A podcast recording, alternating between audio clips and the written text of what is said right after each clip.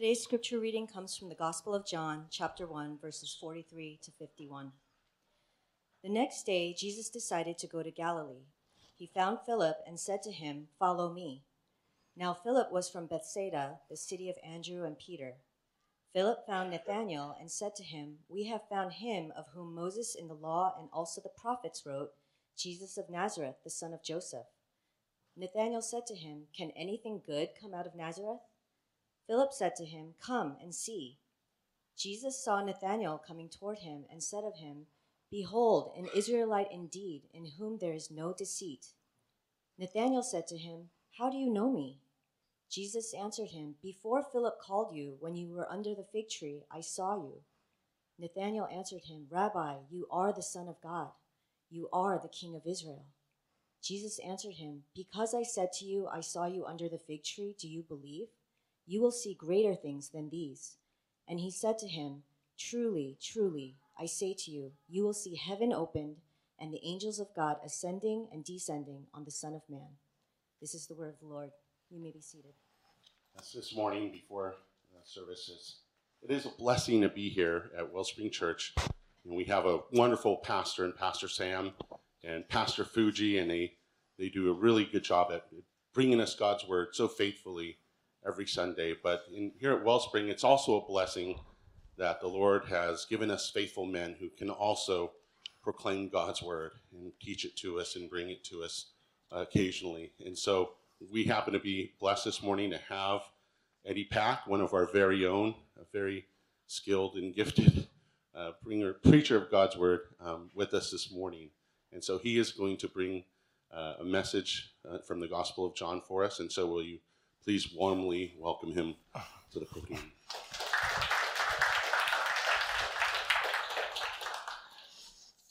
Thank you. Good morning, Wellspring. Would you please pray with me? Our Father, we thank you that you have gathered your people together and you have proclaimed Christ in this place through your church. And we ask that in these short moments where we open up your word, that you would show us great and wonderful things.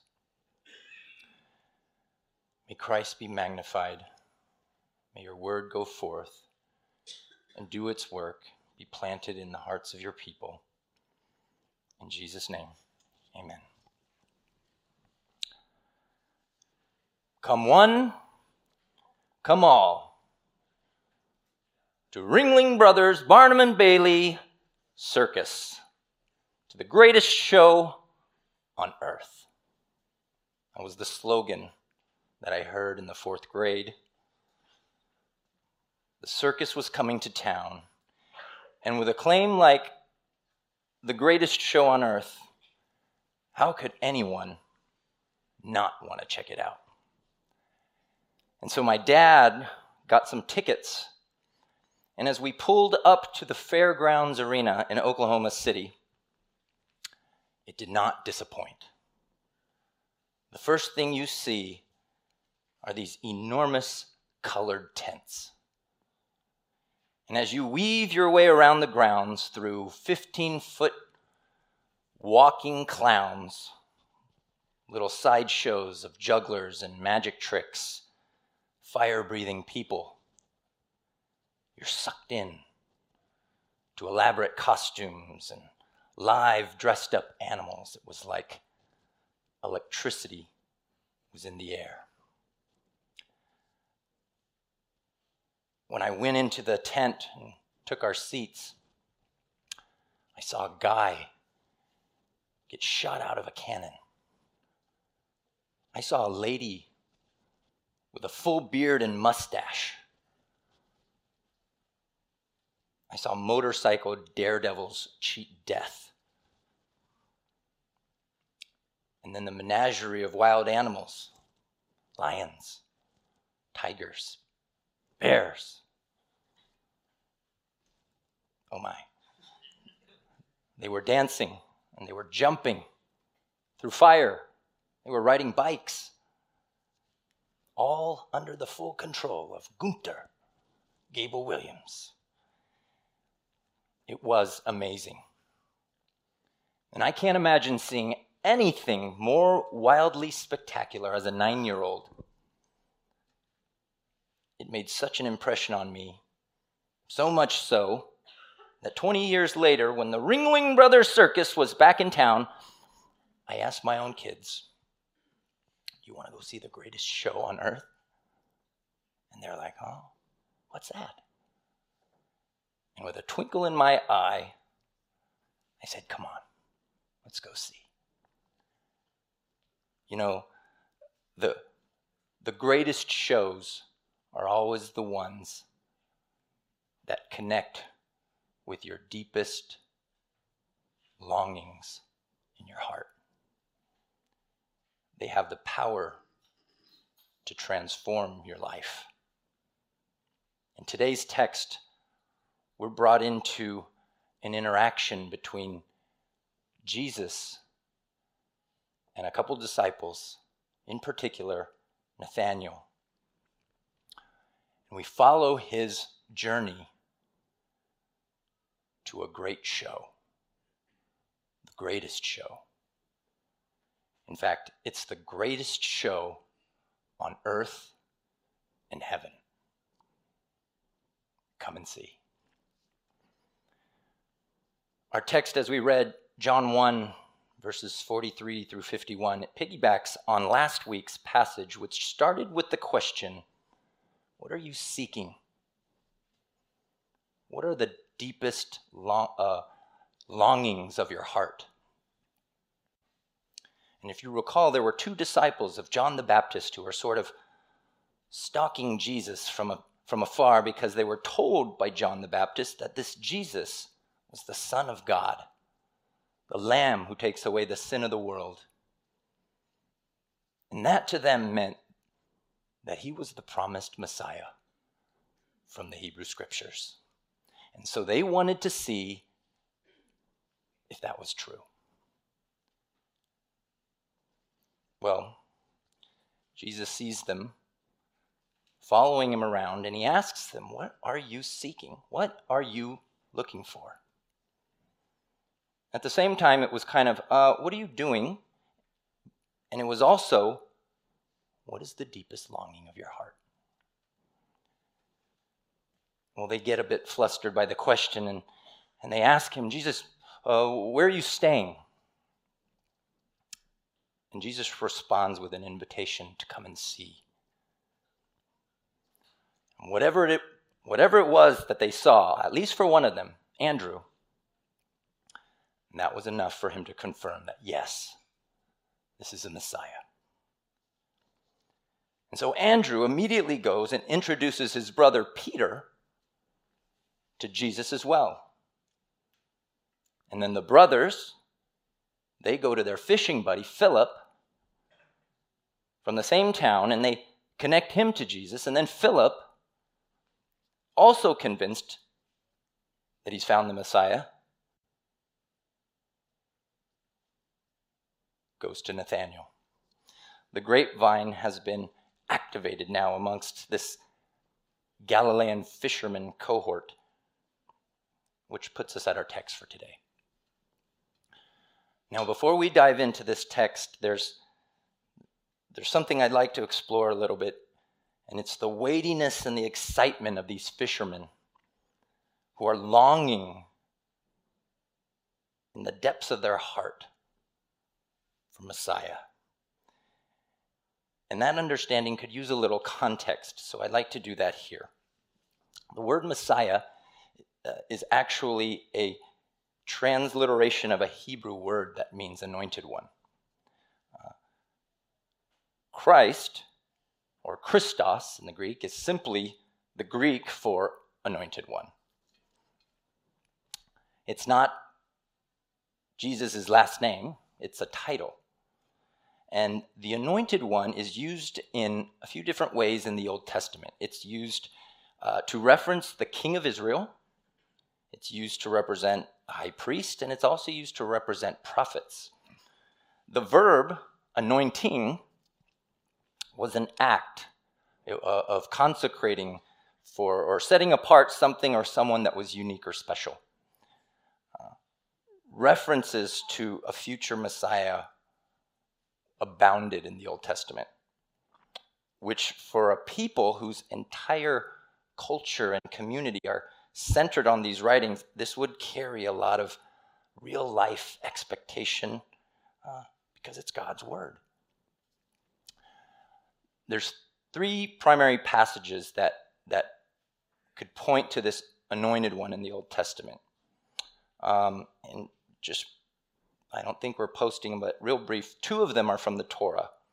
It's Genesis 49, talks about a scepter that will not depart from Judah. It's Numbers 24, a star shall come forth from Jacob, and a scepter shall rise from Israel. And then the third passage is found in prophet in, in the prophets, 2 Samuel 7. I will raise up your descendant after you, referring to David, who will come forth from you, and I will establish his kingdom.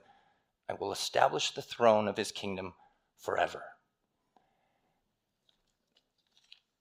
Very similar words de- derive from these, these three passages, and they're found all over the Old Testament in the prophets and the Psalms and they represent a core belief and hope of the Jewish people for a Messiah king from the line of David, which, at the time of Jesus that we're reading about, would be very much alive and very much anticipated. Now, this would be super relevant to Israel, given their history of sort of being under the thumb of the Persians and the Greeks and now the Romans. It was a climate of anxiety reaching back for generations in the hearts of the Jewish people. People like Andrew, people like Peter, Philip, and Nathaniel, who, in the longing of their hearts, were waiting for this deliverer, this kingly descendant of David the anointed one, the Messiah, who was going to radically change their lives for the better. So, having this background, I think, will help. It helps. When you read through the Gospels, especially in John, who's writing to both Gentiles and Jews, where you get this sense that Jesus isn't really understood by everyone around him including his disciples.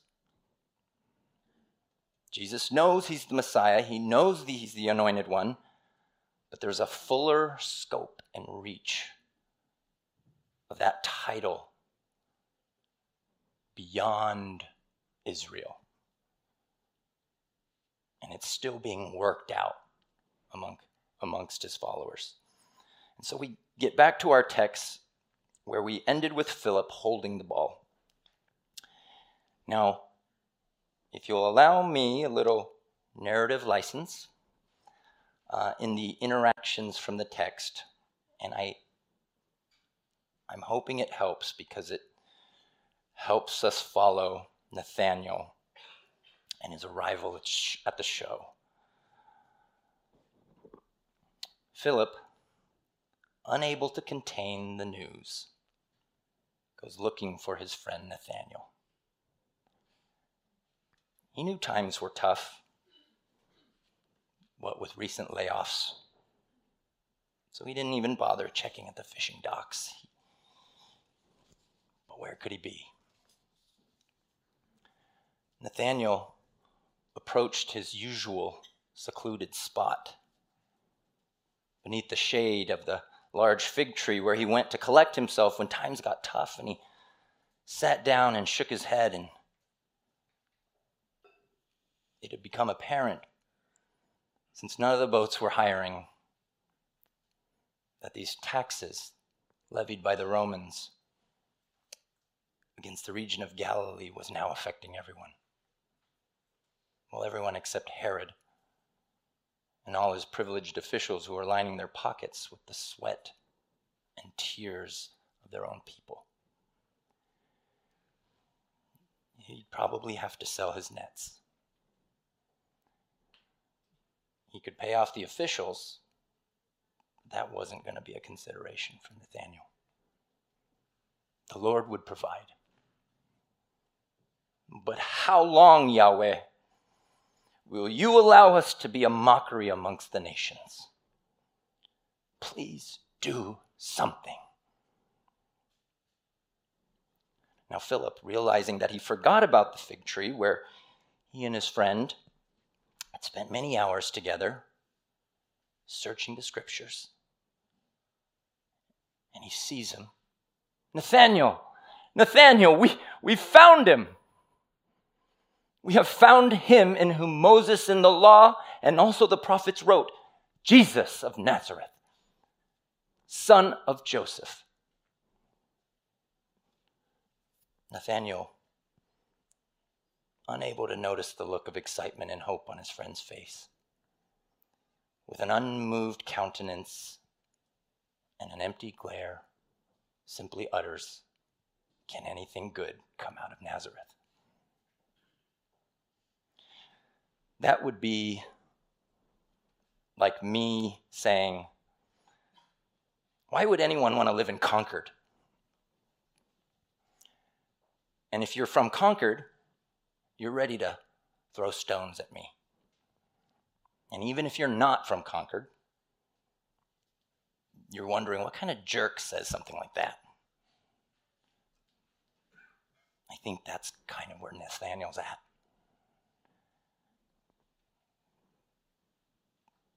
Can all be like that. I mean, Nathaniel lives eight miles from Nazareth. What does he know? Cana? Is it any better? I think there's deep longings in Nathaniel's heart that are being met with silence, maybe hardship. And how easy it is, isn't it, to lose hope and resort to letting your flesh speak and act when you're not getting the desires of your heart. But thank goodness for Philip. How beautiful the feet of those who bring good news. It's grace upon grace because Philip had the perfect response. It wasn't Bible verses, it wasn't some five point apologetic strategy. He simply tells his friend, Come and see. Some of you are in a place where the deep longings of your heart have not been met. And like Nathaniel, you're skeptical about whether they can even be realized, let alone in the person of Jesus. Philip's words are also for you. Come and see. Philip, still sensitive to his friend's spirit, quietly but deliberately leads Nathanael to where Jesus is staying. And before he can clearly make out his face, Nathanael hears this figure say, Behold, an Israelite indeed, in whom there is no deceit.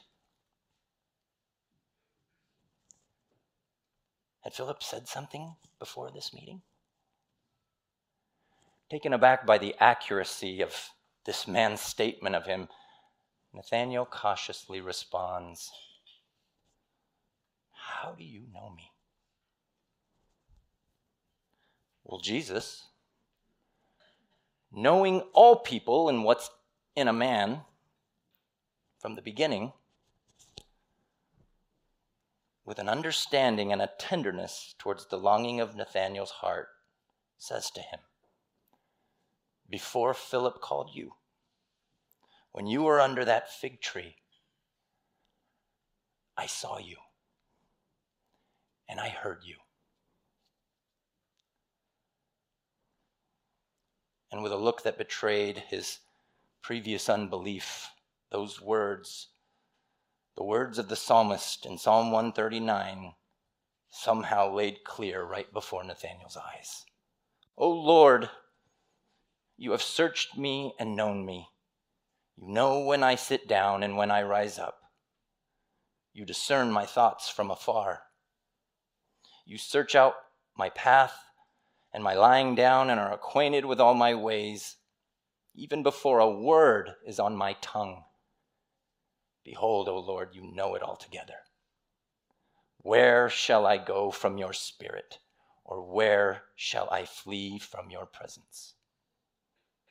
And with a wave of excitement, he proclaims, Rabbi, you are the Son of God. You are the King of Israel.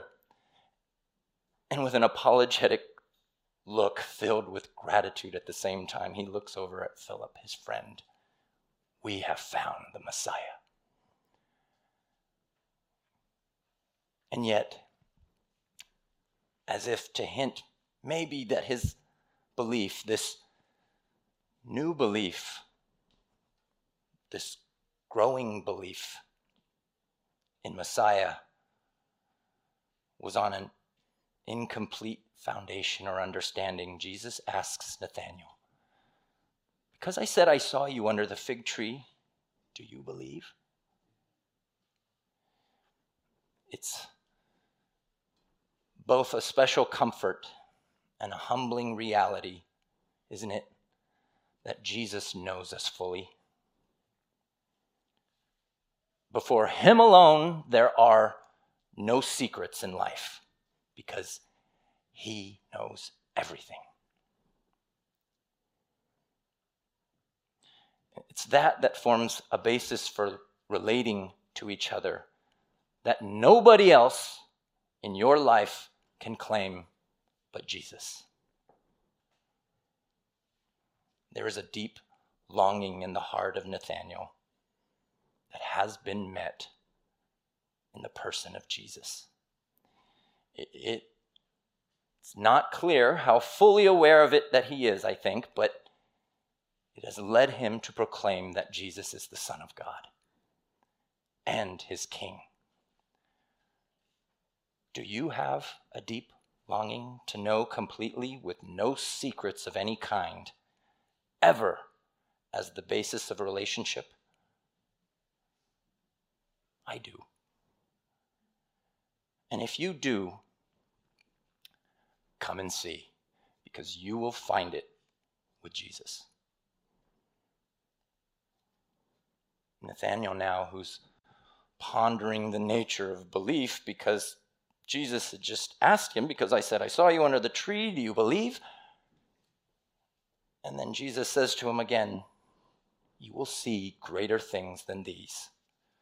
Truly, truly, I say to you, you will see heaven opened and the angels of God ascending and descending on the Son of Man. There are two Old Testament passages that help us understand what Jesus has in mind. The first is Genesis 28.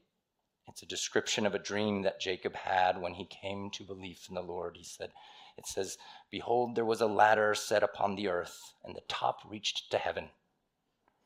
And behold, the angels of God were ascending and descending on it. And behold, the Lord stood above it and said, I am the Lord, God of Abraham your father and God of Isaac. The second passage is from Daniel 7. It's from where Jesus gets his favorite title for himself. It's Son of Man. It's used over 80 times in the gospel, 13 of them in John. Behold, with the clouds of heaven there came one like a Son of Man. And he came to the Ancient of Days and was presented before him. And to him was given dominion and glory and a kingdom that all people, nations, and languages would serve him. His dominion is an everlasting dominion, and it will never pass away. And his kingdom will never be destroyed. This image this imagery is meant to point Nathaniel and others to an expanded, greater understanding of who Jesus is. And it points to a future, one that moves beyond an earthly Messiah king of Israel to also include a heavenly Messiah king of all people. And it links heaven to earth, it links God to man. When you read this, heaven opened up and angels ascending and descending on the Son of Man, I cannot help.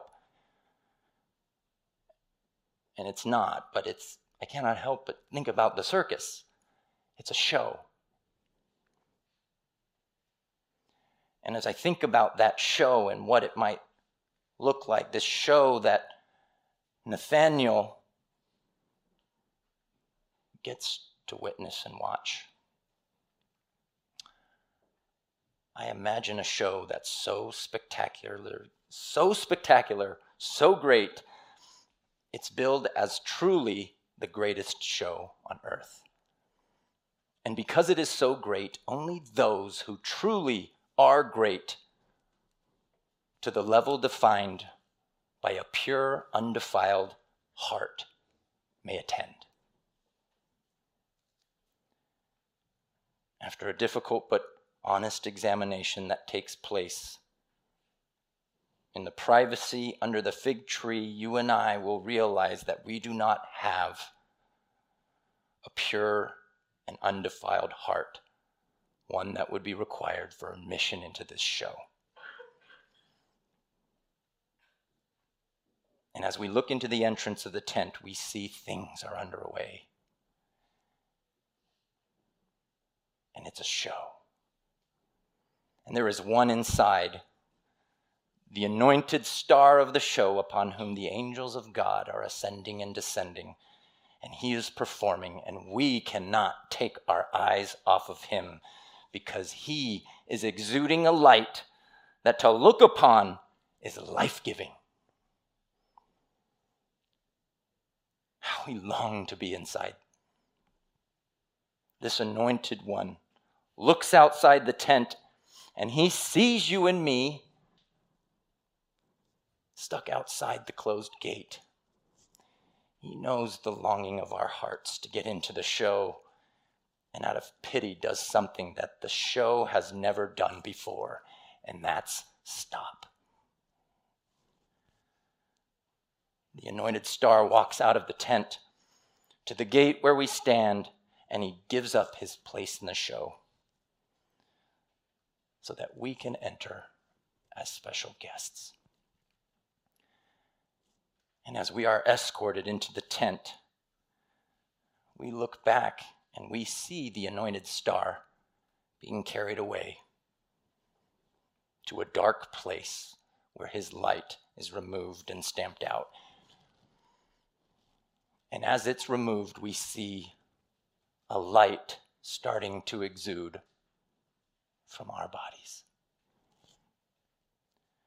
And as we shine ever brighter, we then are allowed to enter a new performance stage in the tent, a new tent where an even greater production, a greater show is taking place. And with great joy, we happen to again see the anointed star who has returned. And this time he's directing and he's leading us in what is now being called the greatest show on earth and heaven. If we fast forward to chapter 21 in John in the Gospels, there is one last glimpse of Nathanael, the only other place he shows up. He, along with six other disciples, after coming in from fishing, or having breakfast with the now resurrected Lord Jesus on the beach. And John writes in verse 12, he says, Now, none of the disciples dared ask him, Who are you? They knew it was the Lord. John says that he has written this book so that we might believe that Jesus is the Christ, the Son of God, and that believing we may have life in his name.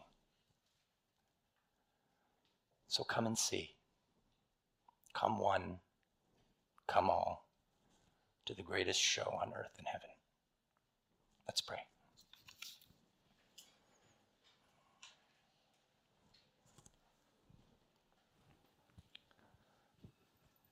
Lord, we thank you that we get to be not just witnesses the greatest show on earth and heaven,